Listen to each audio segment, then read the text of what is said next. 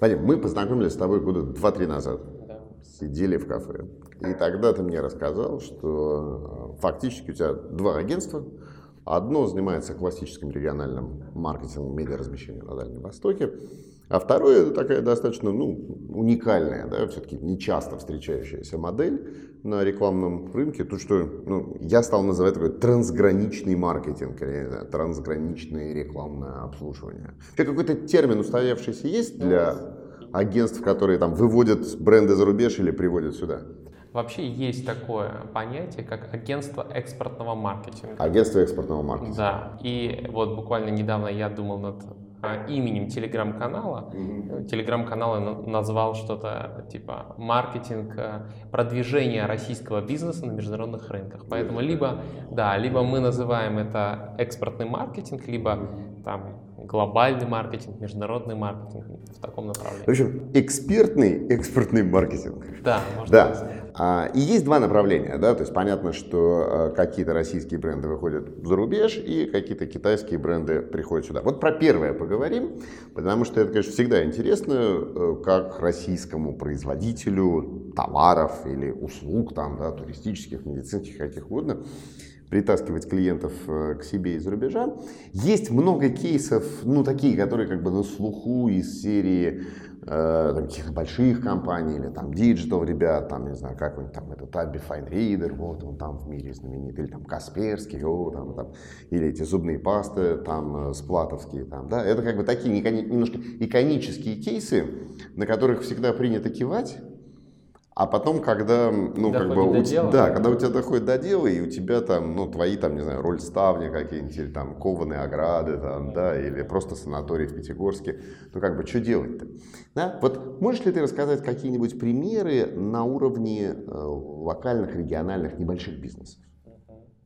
Ну, э, прежде всего нужно понимать, что у нас есть вот в этом азиатском направлении две главных, так сказать, два главных пути, mm-hmm. да, как мы работаем. Первое это ритейл, ритейл. соответственно, когда а, действительно мы таргетируем китайцев здесь в Москве, в Санкт-Петербурге или в целом в России. То есть те китайцы, которые уже сюда приехали, да. отправляем их в какие-то магазины. Да, да, да. Понятно, что ну, чаще всего это какие-то крупные торговые центры, потому что условный там, небольшой магазин янтаря, ну для него просто это будет дорого. Mm-hmm. Вот. Поэтому, конечно, это должны быть относительно крупные торговые центры.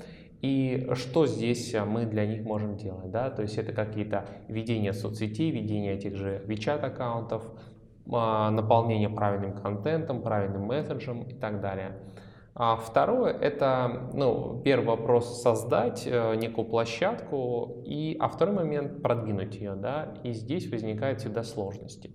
И здесь из возможных вариантов это могут быть какие-то блогеры, это могут быть там, приезды тех же блогеров в России, что сегодня, конечно, практикуется достаточно редко. Редко, да? потому что еще не отработан канал или потому что От, не, не канал отработан, ну вот по крайней мере из того, что я знаю, просто что, что есть в медиапространстве, то только там условный какой-то там ну, компании из нефтегазового сектора привозили каких-то блогеров для а, освещения тех или иных событий. Вот. Mm-hmm. Пока ну, такие относительно региональный бизнес не готов да, mm-hmm. к этому.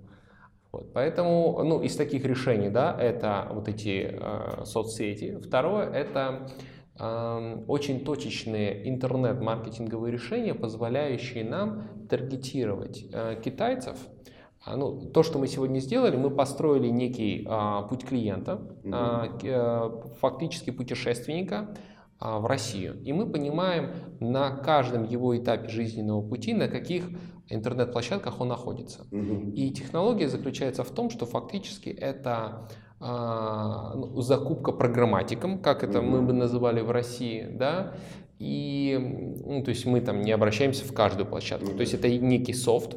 Это, ну, в первом случае это софт от мобильного оператора. То есть мобильные операторы в Китае продают данные. Mm-hmm. А, не открыто, а, а с помощью, софта. да, mm-hmm. с помощью софта. Позволяют таргетироваться. Да. Если в России, например, еще, еще этого не сделано, да, то они собирают данные и о ключевых словах, и о предпочтениях и так далее, и так далее. Собственно, к чему сейчас и в России постепенно, я думаю, и банковский, и мобильный рынок к этому придет. Да? Поэтому в Китае это сделано, и есть, э, с одной стороны, возможность таргетировать их по определенным действиям, которые они совершают, а вторая DSP-система, которая занимается оценкой а, расходов и на, на что потрачены деньги. Соответственно, здесь тоже мы можем в этом отношении поработать, посмотреть, а, выбрать нужную аудиторию, исходя из а, каких-то определенных покупок, которые они совершают, и сделать прогнозы на будущие действия. Вот. И, ну, наверное, что, э, вот если вернуться к кейсам, да, то, э, ну, такой хороший пример, я думаю, мы о нем можем сегодня говорить, это аутлеты в э, Москве и Санкт-Петербурге. Москва – это Белая дача, в Санкт-Петербурге это аутлет Пулка, Village. Э, соответственно, у них достаточно большой поток китайцев, и, ну, у них есть очевидная необходимость коммуницировать. Мы сегодня занимаемся ведением, мы сегодня э, начинаем заниматься в том числе и продвижением вот, по разным каналам. Ну вот сегодня в таком неком пути, вот, пока сегодня есть там уже аккаунты, да, но, наверное, результаты э, вот мы будем там, в скором времени встречаться и уже обсуждать, э, что у нас из этого получилось.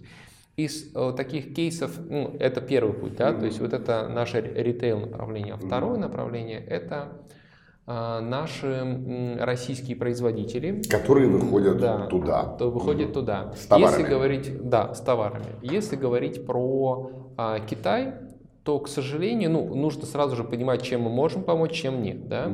И часто есть представление, что можем помочь там, с выходом на производителей. И, безусловно, мы все, на клиентов, да, на непосредственных покупателей.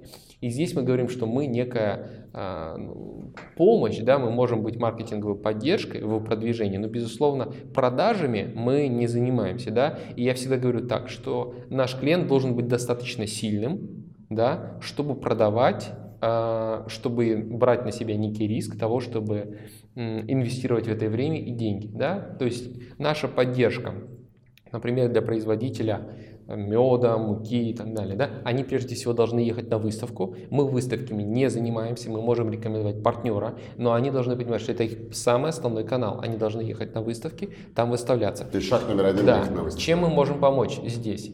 А опять же, это соцсети, то есть представленность, да, то есть это некий QR-код, который стоит на стенде, китайцы подходят, они его сканируют и сразу же подписываются, то есть это некий сборщик лидов на выставке. Вот первый инструмент. Да. Второй инструмент это сайт, это продвижение, э, адаптация сайта для китайского рынка и его оптимизация. Я бы даже так сказал, что в принципе для производителя муки ему не нужно стоять в байду по запросу производитель муки из России. Просто потому что китайцы так не будут искать. Потому что они все равно пойдут на ту же Алибабу, например. Но по бренду Потому что когда китайцы посетили выставку, дальше они хотят посмотреть, а кто... Погуглить бренд. Да, да, погуглить, да, да, да, зайти в Байду. И они должны там присутствовать. Но просто зарегистрировав даже домен в зоне CN, вы туда, да, вы туда не попадаете. Вот. Ну, на самом деле мы сейчас упростили всю процедуру, вот есть много мифов, рассказывают, что нужна ICP-лицензия, мы поняли, как этого избежать. Мы сейчас делаем все очень просто. Мы раньше э, тоже и в том числе и китайцев слушали, да, нам говорили, нужна ICP-лицензия, а сейчас мы поняли, когда нужно, а когда нет. Вот э, на эту тему очень коротко, да. На самом деле вот эти все ICP-лицензии, регистрации нужны, если вы собираетесь заниматься онлайн-торговлей. Если вы Там. хотите биллинг поставить себе на сайт, какую-то систему. Если вы производитель, Просто сайт.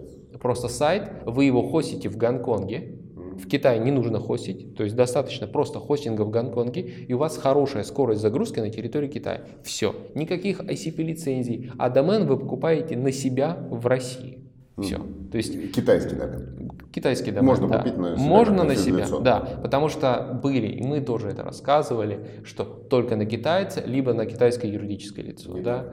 Не так, да. То есть это проповедуют для некой сложности выхода на, рынка, на рынок, да. Мы сегодня понимаем, что это не так. И мы, в общем-то, э, показываем вот эти... Потому что у китайских партнеров, да, ну, часто говорят, что мы можем работать в Китае там напрямую с агентством, да, вот, и есть вот эти проблемы. Есть проблемы, а, ну, которые мы просто прошли. Вот из серии самый простой пример, что нужна ICP-лицензия, да, и при том, а, ну, даже есть еще такой момент, что в Байду нельзя завести рекламный кабинет без ICP-лицензии. Не так. На Тоже самом деле в Байду есть специальный отдел, который работает с foreign advertisers, да, и китайцы, которые локальные, они либо не знают, либо ленятся, потому что это другой отдел, другой департамент, а вот у них есть условный кабинет, да, а они должны завести другой кабинет. И вот не хочется. Вот, поэтому есть такие нюансы, которые просто нужно понимать. И этих нюансов довольно много, я много, понимаю. Да, много, да, да. А, и российскому предпринимателю в них разбираться, в общем, ну, долговатенько. Да. А, при этом, э, насколько часто у вас выстроена схема, когда клиента вам приводит, ну, там, может быть, не напрямую какое-то агентство, а какое-то из региональных российских агентств. Ну, потому что, ну, там, я условно просто придумываю, там, Customer Journey, вот теперь не китайца, да, который сюда к нам приехал, а там условного, там, ИП Иванова, который что-то такое, может быть, вполне интересное производит, и вполне такое, как бы, живое, конкурентоспособное, тем более, что там китайский рынок, это, наверное, такой один большой ашан, который съедает все, там, ну, все вот так иначе, правильно?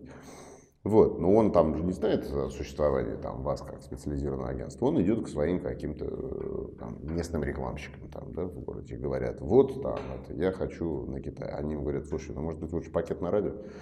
Да, вот, э, вот эта вот цепочка, когда э, вам приводят э, клиента региональное агентство? Это вообще ну, нужно, востребовано, ценно? Или там все-таки такие маленькие ИП Ивановы, что, в общем, им еще о Китае думать рано?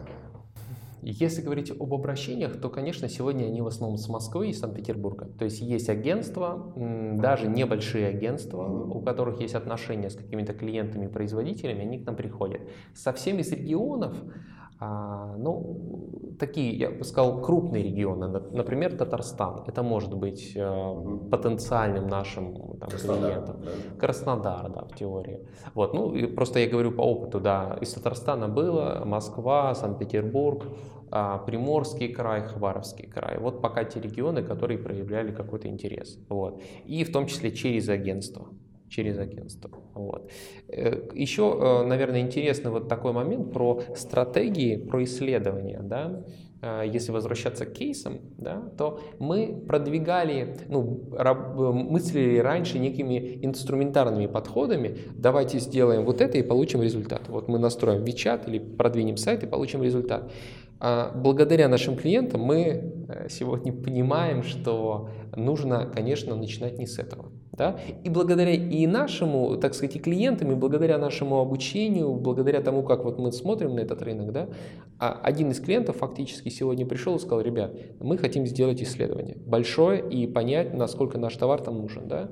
И э, вот мы это делали конкретно по США. Что мы сделали? Мы проанализировали производителей конкурентов, мы произв... Э, э, проанализировали аудиторию, потребителей непосредственных, и мы проанализировали дистрибьюцию. Угу. И фактически после всего этого исследования, заняло где-то 2,5 месяца, мы что получили? Мы получили выгрузку для клиента, например, по всем дистрибьюторам. Потому что ну, если очень правильно а, работать с сайтами да, и там парсить, например, данные, то обладая специальными данными, э, знаниями, да, можно зайти на сайт к производителю и там у него можно накачать сайта очень много PDF, например, файлов, да, э, в которых очень много интересной информации, вплоть до имен людей. Вот, пожалуйста, некий инструмент уже дальше для продаж. Вот мы не только провели исследование и убедились, что продукт нужен, в каком виде он мы нужен. Мы даже разобрались но в рынке мы поняли, даже, кто да, там вообще да, какие, И плюс мы разделили, что есть дистрибьютор у нас в офлайне,